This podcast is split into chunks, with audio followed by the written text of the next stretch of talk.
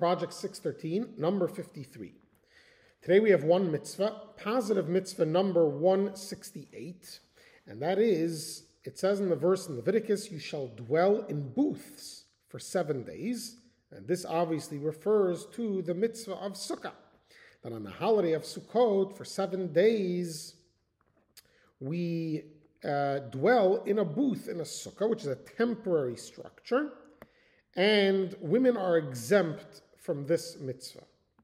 Okay, so I'm just going to go through some of the things that we dis- that we study in the three chapters today. The fir- first of all, we talk about um, this temporary structure. What can it be made out of? How many walls does it need? Um, what does the building have to look like? And then what do you cover it with? So I, I thought I'd share with you something interesting that, and if you're not watching the video, if you're listening, you'll have to imagine this in your mind. But for those of you who are familiar with uh, the Hebrew alphabet, this will be easier. For those who aren't, I'll show on the video, um, I'll, I'll, demonstrate this. So the word sukkah in Hebrew is three Hebrew letters, and I'm going to show it to you on the screen. Mm, it's backwards. Okay, you'll samach. See this letter here? Samach. Kaf and hay. Sukkah. The samach is closed on all sides. The kaf is closed on three sides. And the hay has almost three, two and a half.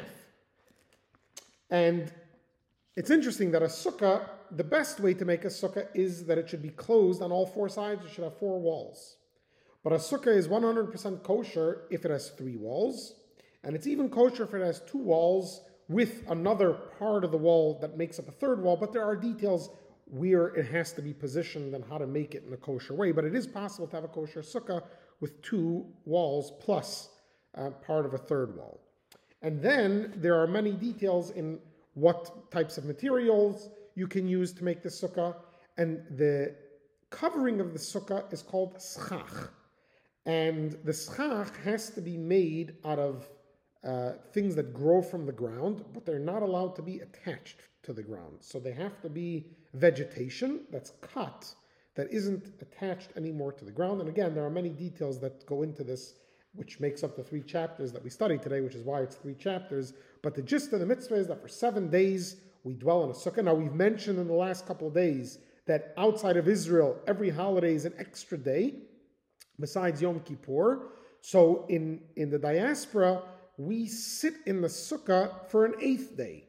The eighth day, which we discussed, was Shmini Atzeret, is the first day of the holiday of Shmini Atzeret and Simchas Torah. We sit in the sukkah for that eighth day as well. Have a wonderful day.